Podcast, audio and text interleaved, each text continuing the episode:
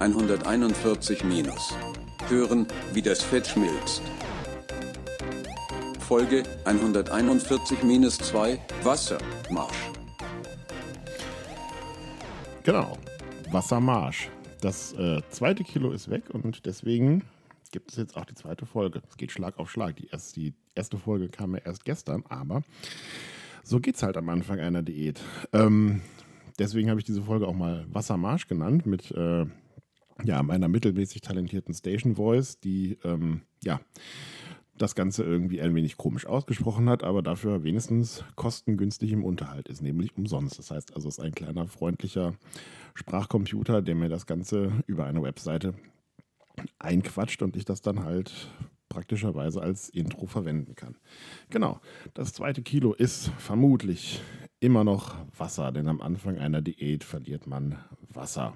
Sagt man zumindest. Das ist die Frage ist, ist das jetzt Volksglaube, urbaner Mythos oder ist da tatsächlich was dran? Also habe ich mich mal hingesetzt und habe ein wenig gegoogelt, weil man will ja auch was lernen und habe ein bisschen was rausgefunden und das erzähle ich euch jetzt heute mal unter dem Thema Wassermarsch. Also, das Ganze habe ich gut zusammengefasst gefunden in einem Artikel von der Deutschen Welle, den ich auch in den Show Notes verlinke. Also wer sich das dann nochmal genauer durchlesen will, ist herzlich eingeladen, auf den Link zu klicken. Also, was steht in diesem Artikel drin? Die ersten Kilos einer Diät, die verschwinden immer ganz leicht und man sagt ja, am Anfang verliert man nur Wasser. Was ist also daran? Es ist so, am Anfang verbrennt der Körper noch kein Fett, sondern er verbrennt Glykogen. Was ist Glykogen? Glykogen ist ein Stärkemolekül bestehend aus sehr viel Glucose, also aus sehr viel Zucker letztendlich. Und Stärke ist ja nichts anderes als sehr, sehr lange Zuckerketten. Und damit ist es halt ein relativ leicht und schnell zugänglicher Kohlenstoffspeicher, den der Körper beispielsweise in der Leber, in den Nieren oder auch in den Muskeln ablagert, um halt im Falle der Fälle, äh, also sprich, wenn Energie schnell verfügbar sein muss, ähm, dort relativ schnell abbauen zu können. Das passiert dann über einen ganzen Haufen Reaktionen. Ich habe mir das in der Wikipedia durchgelesen, aber soweit reicht mein Verständnis von menschlichem Metabolismus dann doch nicht. Also nehmen wir einfach hin, Glykogen ist ein schneller und leicht zugänglicher Energiespeicher für den Körper. Und da er halt vorhanden ist und da er relativ leicht zugänglich ist, ist es die normale Reaktion des Körpers, zunächst einmal diese Reserven anzugreifen, bevor er anfängt, die Fettdepots abzubauen, die er halt auch noch angelegt hat.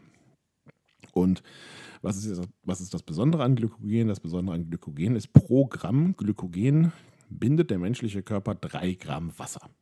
Das heißt also, wenn das Glykogen abgebaut wird, muss auch dieses ebenfalls vorhandene Wasser mit raus aus dem Körper. Insofern ist zumindest dieser Mythos schon mal wahr. Jawohl, am Anfang der Diät verliert man relativ viel Wasser, weil der Körper Glykogen abbaut. Jetzt könnte man sich den Spaß machen und ausrechnen, wie viel Glykogen man im Körper hatte anhand des Gewichtsverlusts in den ersten Tagen, aber das sei jetzt mal dahingestellt. Das ist, glaube ich, auch nicht so eins zu eins übertragbar. Fakt ist aber, wir verlieren am Anfang tatsächlich sehr viel Wasser. Und nach ein paar Tagen beginnt der Körper dann seine Fettdepots anzugreifen. Fett ist sehr viel energiereicher als diese Stärke, aber halt auch dementsprechend schwerer abzubauen. Genau. Was passiert dann? Geht der Körper dann in einen Sparmodus, ähm, um halt ja, Haus zu halten mit den Energiereserven in den, in den Fettdepots? Tatsächlich sind die Forscher sich darüber bisher nicht so wirklich einig. Fakt ist aber wohl, dass der Körper ähm, bei geringerem Gewicht auch weniger Kalorien verbrennt. Das ist relativ nachvollziehbar, kann man so ein bisschen erklären wie eine Wohnung, die ich heize. Wenn ich eine kleine Wohnung habe und einen Ofen in die Mitte stelle, brauche ich weniger Holz, um die Wohnung auf eine angenehme Temperatur zu bekommen, als wenn ich einen riesigen Palast habe, da mehrere Öfen aufstellen muss und da halt auch dementsprechend mehr Holz reinpacken will oder Holz reinpacken muss, wenn ich eine angenehme Temperatur haben möchte. Also das ist relativ logisch und nachvollziehbar. Ähm, was ist der Grund dafür, dass, äh, dass der Körper möglicherweise in diesen, in diesen Sparmodus geht oder warum er weniger Kalorien verbrennt? Das ist wiederum ein Hormon, das äh, Leptin. Ähm, und dieses Leptin wird von Fettzellen ausgeschüttet. Und wenn weniger Fettzellen vorhanden sind, dann verringert sich auch der Leptinspiegel. Und ähm, interessanterweise, wenn man das Leptin von außen zuführt, also über eine Tablette oder über sonst irgendwie was, ähm, wie auch immer man Leptin so verabreichen kann, dann ähm, steigt auch der Stoffwechsel tatsächlich wieder an. Und ähm, ja, wie gesagt, die Forscher sind sich da uneins. Die einen sagen, ja, okay, es gibt diesen Sparmodus, die anderen sagen, nein, es gibt diesen Sparmodus nicht. Was bleibt einem jetzt also sozusagen als Abnehmender oder als Abnehmwilliger zu tun? Wenn man dauerhaft erfolgreich sein will, man nimmt einfach weniger Kalorien zu sich, als man so braucht, um sozusagen um die Körpertemperatur aufrechtzuerhalten. Also sozusagen weniger Kalorien als der Grundumsatz, weil ähm, dann hat der Körper keine andere Wahl, als sich halt irgendwie an seinen Reserven und Depots zu bedienen, also am Glykogen oder an den Fettdepots. Also hilft es nicht, man muss einfach weiter die Kalorien zählen. Und ähm, Forscher haben auch noch herausgefunden, ähm, dass man ja unbewusst, wenn man, ähm, wenn diese Depots angegriffen werden, unbewusst anfängt, mehr Kalorien auf sich zu nehmen. Also der Körper scheint irgendeinen Mechanismus zu haben, diese Verluste auszugleichen. Deswegen hilft es, glaube ich, dann auch die Kalorien zu zählen oder darauf zu achten, was man zu sich nimmt, um halt eben dafür zu sorgen, dass der Körper weiterhin ähm, seine Depots, die man ja loswerden möchte, angreift. Genau, das ähm, ist ja im Prinzip der Mechanismus, der dahinter steckt, äh, verbunden mit der Frage, ist es tatsächlich so, dass wir am Anfang hauptsächlich Wasser ausscheiden. Das kann man auf jeden Fall schon mal bejahen. Da scheinen sich die Forscher einig zu sein. Was allerdings danach passiert, da gibt es doch so ein bisschen Uneinigkeit. Und ja, ähm, das war sozusagen mein kleiner Lernbeitrag zum zweiten Kilo.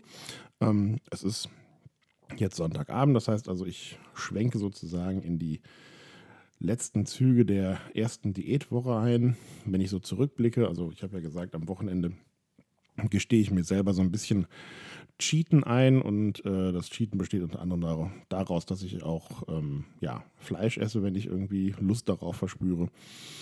Ähm, ich habe gedacht, ich gönne mir was und habe mir was gegönnt und habe mir eine ähm, ein Glas äh, Bio-Riette gekauft ähm, vom Schwein, also ein französisches äh, Riette vom Schwein, was ich jetzt äh, über die letzten zwei Tage zum Frühstück oder zum Abendessen verspeist habe. Das war sehr lecker.